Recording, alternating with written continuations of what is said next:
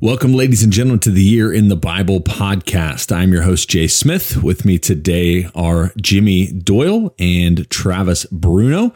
We are in the Gospel of Mark, chapter 14. And so just want to remind you before we get going here is we'd love for you to follow us along as we read through the Gospels in 2022. You can do that and engage in our online forum at read-scripture.com.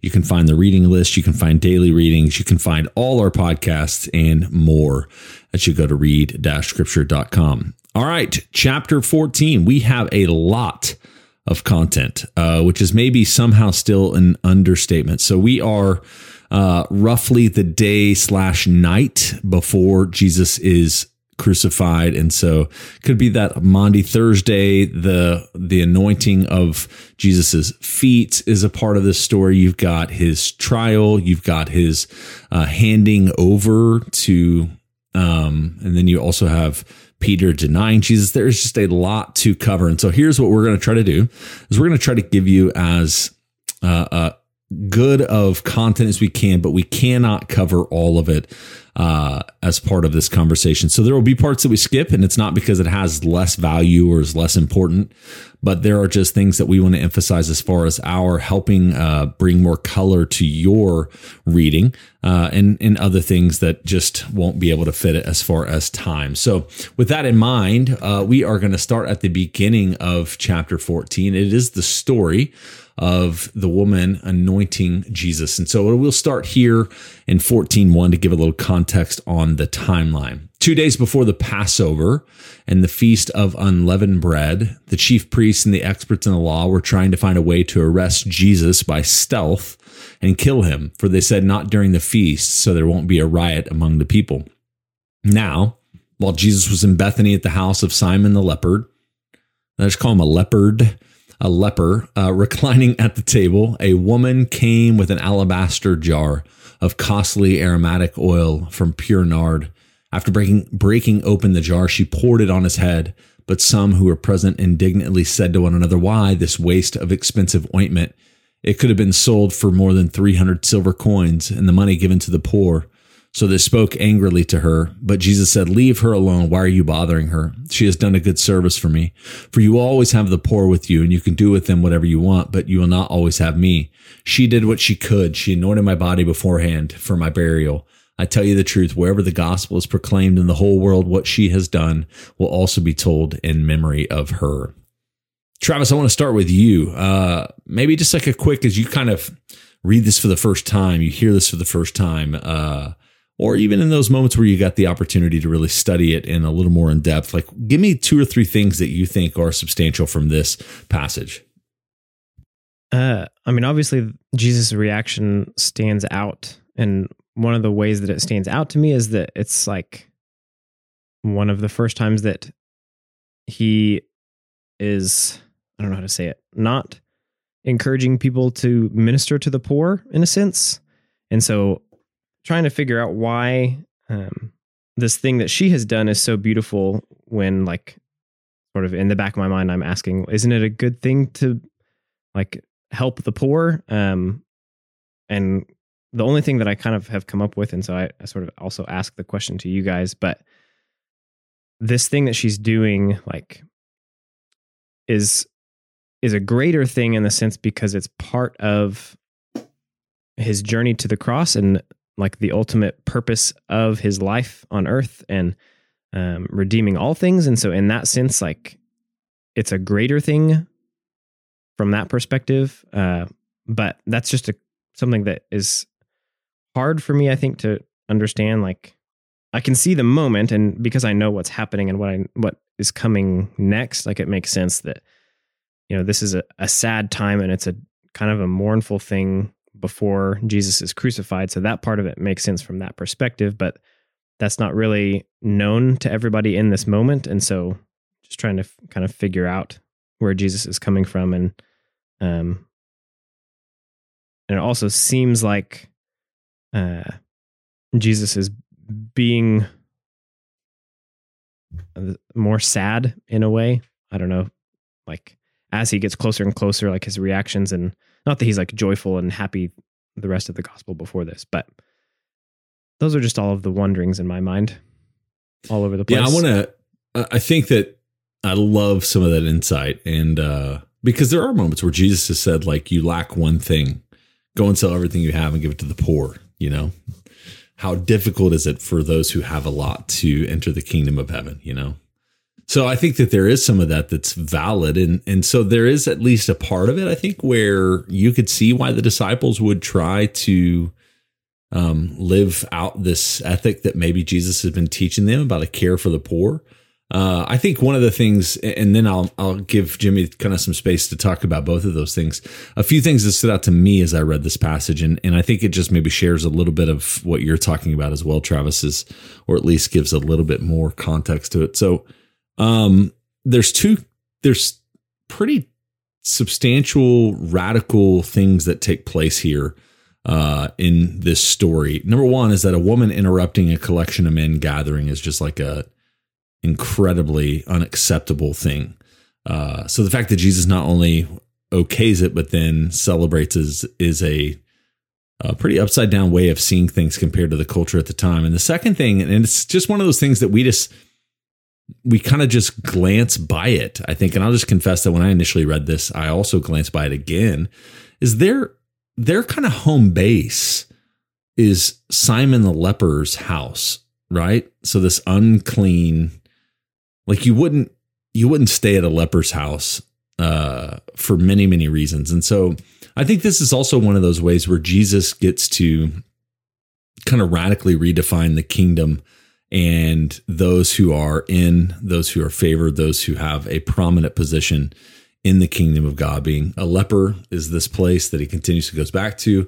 A woman interrupts this collection of guys talking and doing their thing, and and instead of rebuking her, he celebrates her. It's just one more reminder uh, of how upside down the kingdom of God is. And so I know it's a lot to kind of get started in this story. Uh, but Jimmy, kind of speaking back to what Travis talked about a little bit, especially in the sense of uh, why the flip on this, and I think he is onto something as far as the burial, this preparation heading towards the cross, and and just seeing that as a specific act of worship in the moment, uh, and then maybe in addition to that, um, I I don't know, I I haven't actually thought about Jesus's emotional mood at this point because I saved so much of that for the Gethsemane story. Uh, and so maybe th- take a few of those and any other insights we're missing and and and kind of speak on that. You know, we talked about this on the last podcast, like the human element of Jesus. It's easy for us to kind of imagine a stoic Jesus. For whatever reason, our culture kind of does that. Uh, we lean into kind of Jesus being removed from his humanity, uh, I think. But when we read the Gospel of Mark, when we read the Gospel of John, seeing those base stories of this kind of passion week, this suffering week, we do see Jesus dealing with the fact that he's going to die. Like this is this is two days before Passover. This is at least two and a half days before his crucifixion. He has known and he's been saying, "Hey, I'm going to die. I'm going to die." Since Mark chapter eight, and um, yeah, so he does kind of turn. He changes. You know, like the, uh, uh, it seems like like all the all the emphasis on giving to the poor and now it seems like his disciples are kind of shocked that she's pouring this nard this uh, and this would be like a perfume but it would be an oil based perfume. Like our perfume is uh, alcohol based so you you spritz it on and it kind of evaporates and it leaves a scent. But this is uh, it'd be common like for a wealthy person maybe to pour oil on an honored guest's head and it would be like scented. So you can kind of picture Jesus is smelling really good right now with some kind of oil based perfume that she has put on him. And it's expensive. It's uh, basically a year's worth uh, of wages for a regular person. That's how much this is worth. And he lets it take place because I think he realizes she's honoring him and he's about to experience something really rough and she's acting out of love What's interesting, I think it's fascinating that Jesus says, Hey, wherever my story is told, the story of this woman needs to be told. What she has done for me needs to be told. And 2,000 years later, we don't even get the woman's name in this case, but her story is being told 2,000 years later. Um, that Jesus wanted to make sure that this was this moment was not forgotten, and he tells his disciples that. He does quote from scripture here. when he says you will always have the poor with you, he's quoting Deuteronomy chapter 15, which is in Deuteronomy the chapter on the year of the Jubilee, the remittance of debts. And God says early in that chapter, he basically says, Hey, I've given you enough in Israel that if you will follow my commands, you will never have a poor person in your land. And then a paragraph uh, and a half later, God says, Because the poor will always be with you, don't don't be tight fisted. Like make sure you're giving to those who have need. So Jesus is quoting that. Jesus has been talking about forgiveness and release of sins and release of debts. And so we know that that is part of Jesus' message. So when his disciples are like, hey, don't spend, don't pour all this perfume on him that could have been given to the poor, that's because Jesus has been teaching them, them these values. And even in his response, he's reminding them of that Deuteronomy 15 thing but it's kind of it is kind of flipped, right? Hey, you're always going to have the poor, so there's always going to be a chance. Don't forget to take care of them. I think is what he's saying. You're always going to have that chance. Don't forget to do that. But in this instance, she's anointing me for my burial, and it's it's a great thing, and it's going to be remembered. Yeah, that's helpful, incredibly helpful. And and I think the other thing is kind of a final reflection, because I forgot to mention this just a minute ago, is the fact that she breaks the jar. Uh, somebody pointed this out in one of the things I was reading today in preparation, and the difference to and it may just be a, a, play on words but instead of opening the jar right is like this is not going to be returned to the bottle. This is not going to be something that is like the, it's like an extravagant expression you know of anointing is one of the ways that it was kind of framed. Yeah i yes i mean it is extravagant because she's using the whole whole mm-hmm. jar. So these jars were made where they had long narrow openings so you can kind of picture you don't want all the oil and perfume running out so it would normally kind of drip out. Uh, but if you really wanted to pour it out, you'd snap off the top of that opening and make it wider, which is probably what she did. You know, she didn't like crush the jar above his head, but broke off the top of it and poured it on her. You know, so yeah, yeah. it would be it would be a complicated way of anointing. Like, hey, hey, good good intentions, maybe just a little aggressive. Just a mild concussion, no big deal. Yeah. Uh, let's transition here oh, down to verse twelve. Then Judas Iscariot, one of the twelve, went to the chief priests to betray Jesus into their hands. When they heard this, they were delighted and promised to give him money. So Judas began looking for an opportunity to betray him. Jimmy, here's your Judas chance. Yeah, we talked about this before the podcast. This is one of my uh, little pet peeves, struggles with translation choices. So, uh, the word that gets translated betray here by a lot of English translations uh, does not mean in and of itself betray. It's the Greek word paradidomai, and it it means like handing over or literally giving over. Uh, it, while it is true that in the Gospel of Mark, it's used almost always in a negative connotation. So Jesus is handed over to the chief priests and scribes. John the Baptist is handed over uh, when he is arrested. Uh, when Jesus is handing, having the conversation with uh, the scribes and Pharisees about their traditions, it's the handing over of traditions. And so that's kind of even a negative context in that place where they've handed down the traditions of men as if they are the laws of God. Uh, but the word itself, again, it just doesn't mean that. So uh, Paul uses the same word when he's talking to the Corinthians in First Corinthians, and he says, "You know, I handed on to you what I also what was also handed on to me." It's the same word, paradidomai. So yes, Judas betrays Jesus, but uh, that's not what the word means in and of itself. How would you translate it? Hand it over. like it didn't feel like it's that far of a I jump, mean, right? well, here's the thing. Like I, I would let the audience determine whether this is a betrayal or not. Uh, I will say that later in the New Testament, the same word is used for God handing over Jesus. So I don't think God betrayed Jesus. That'll so be for our. That's our. Yeah. That'll be yeah. our side pod. We'll do the side yeah, pod. side pod. Yeah. Did God hand over Jesus? Did Did God betray Jesus? Yeah. Next episode. So. Yeah. Yeah. Verse 12. Now, on the first day of the Feast of Unleavened Bread, when the Passover lamb is sacrificed, Jesus' disciples said to him, Where do you want us to prepare for you to eat the Passover? He sent two of his disciples and told them, Go into the city, and a man carrying a jar of water will meet you. Follow him. Wherever he enters, tell the owner of the house, the teacher says, Where is my guest room where I may eat the Passover with my disciples? He will show you a large room upstairs, furnished and ready make preparations for us there. So the disciples left, went into the city, and found things just as he had told them, and they prepared the Passover. Then, when it was evening, he came to the house with the twelve. While they were eating at the table, eating, or while they're at the table eating, Jesus said, I tell you the truth, one of you eating with me will betray me, will hand me over. Mm-hmm. They were distressed, and one by one said to him, Surely not I. He said to them, It is one of the twelve, one who dips his hand with me into the bowl. For the Son of Man will go as it is written about him, but woe to that man by whom the Son of Man is handed over. It would be better for him if he had never been born. Let's let's put a little stopping point here. Uh, Jimmy, I want you to can you give us like a reader's digest version of the Passover? And then I really want you to make sure that that we at least talk about why why the Passover is so significant in the context of of Holy Week, specifically uh, Thursday, Friday, into you know the crucifixion and death.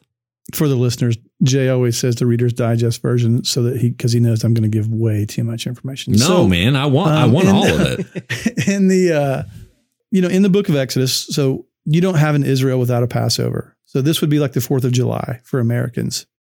This is the event that led to the liberation of the Israelite people of the 12 tribes from their bondage of slavery uh, to Egypt.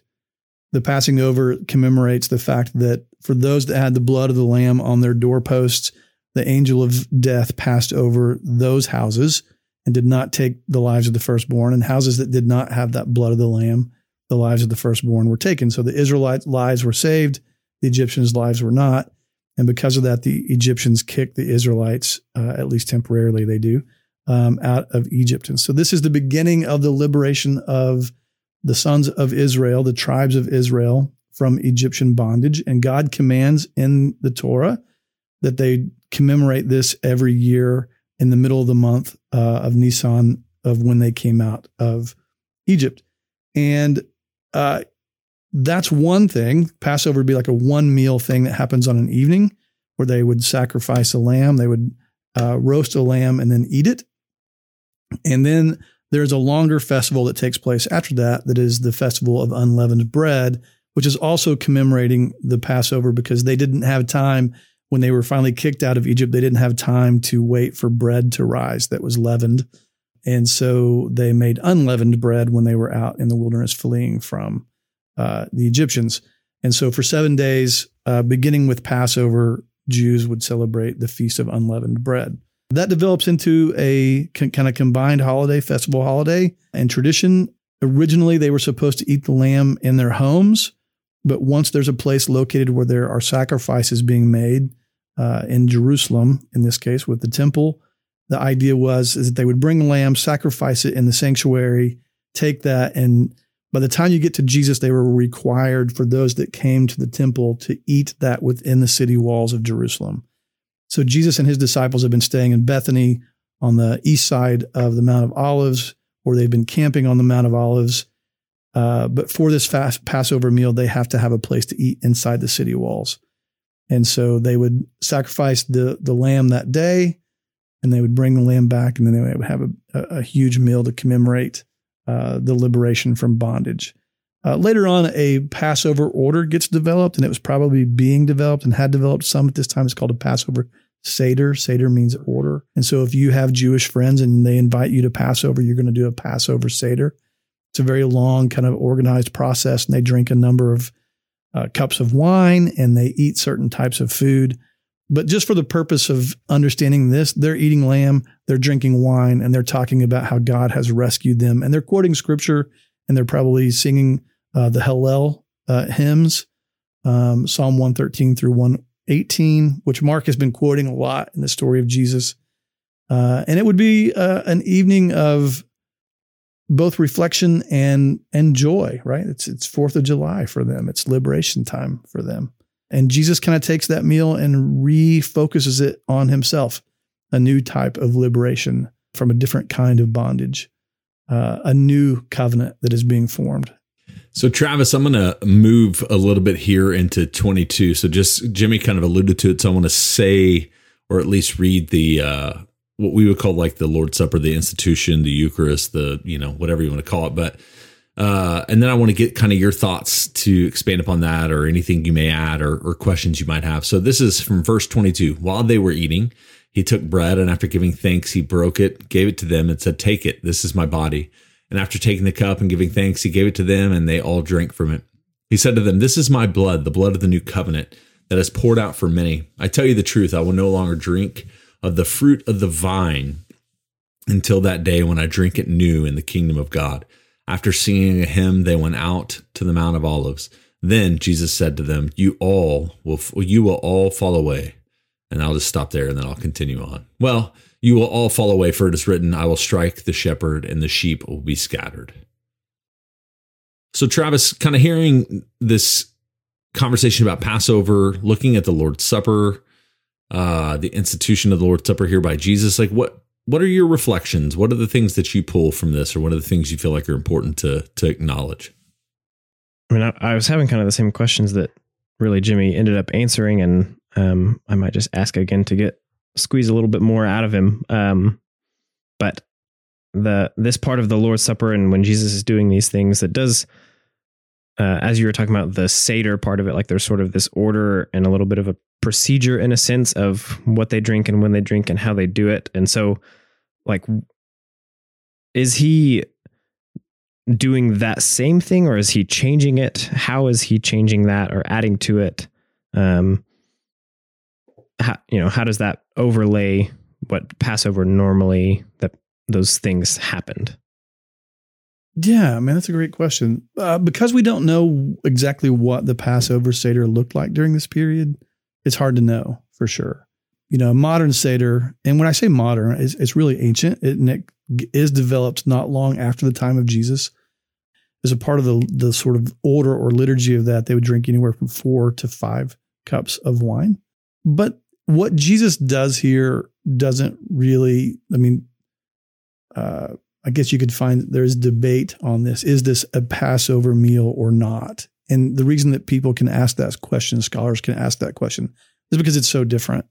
Like, you know, there is not anything in there about this is the blood of the covenant or that type of thing. Uh, there is breaking of bread, but breaking of bread happens. That's kind of the way you refer to eating together. You're breaking bread together. In the traditional Passover Seder, you have matzah bread, which is crisp like crackers, and you break it. And so, I mean, there is that element. You could say, well, Jesus is breaking the bread. He's taking that broken bread picture and making it about himself. There are elements of the Passover sacrifice. Paul refers to Jesus as being our Passover sacrifice. None of his bones shall be broken, which is the same thing that happens with the Passover meal. Like the lamb, you don't break any of the bones of the lamb. So there are definitely tie ins to what Jesus is about to experience, but as far as what Jesus is doing in the meal here in the Gospel of Mark, it it it is a Passover meal, but the Passover Seder elements are not necessarily in it, other than there's wine and bread. And you, mentioned you mentioned hymns earlier, and like that, and it's not you know it's just one word and one part of it, but that that was something else that stood out, and I wonder what hymn. So do we know probably kind of what one of the hymns that they were singing after this uh, when they went out to the Mount of Olives? if they're doing the traditional uh, hymns that would be sung from this, it would be Psalm 113 through Psalm 118. And Psalm 118, we've already quoted a lot starting in Mark chapter 11. Mark has been referring to those passages. What's interesting is Jesus quotes from, uh, Mark quotes from Zechariah a lot as well. Jesus riding into the city on a donkey is from Zechariah. There's other passages that are from Zechariah that we talked about in other podcasts. And here, Jesus quotes from Zechariah. Uh, but those passages from Zechariah are actually having to do with a different holiday. They have to do with a holiday called uh, booths or tabernacles.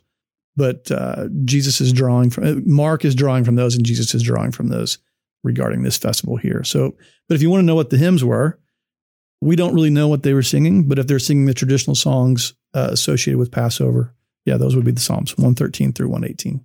Jimmy, just as a, I think this would be a good spot to stop, but I was just wondering if you'd want to sing one of those to us. Yeah, as yeah, we conclude our podcast. No, no, we'll let you. Uh, So this is off into the background. yeah, in the background. So as we had mentioned, is this is uh, chapter fourteen is a a lot going on, and so we're actually going to break this up into two episodes. And so this concludes episode one, and so we are hopeful that you will follow us for episode two. And uh, as part of that, make sure you go to read-scripture.com to make sure you're reading alongside of us. Also, please engage in the forum. It's just such a helpful way to stay connected to what God is teaching us through the Gospels. And so, thanks again for listening. Thanks, Travis and Jimmy. And we'll be back with episode two of chapter 14 here in just a bit.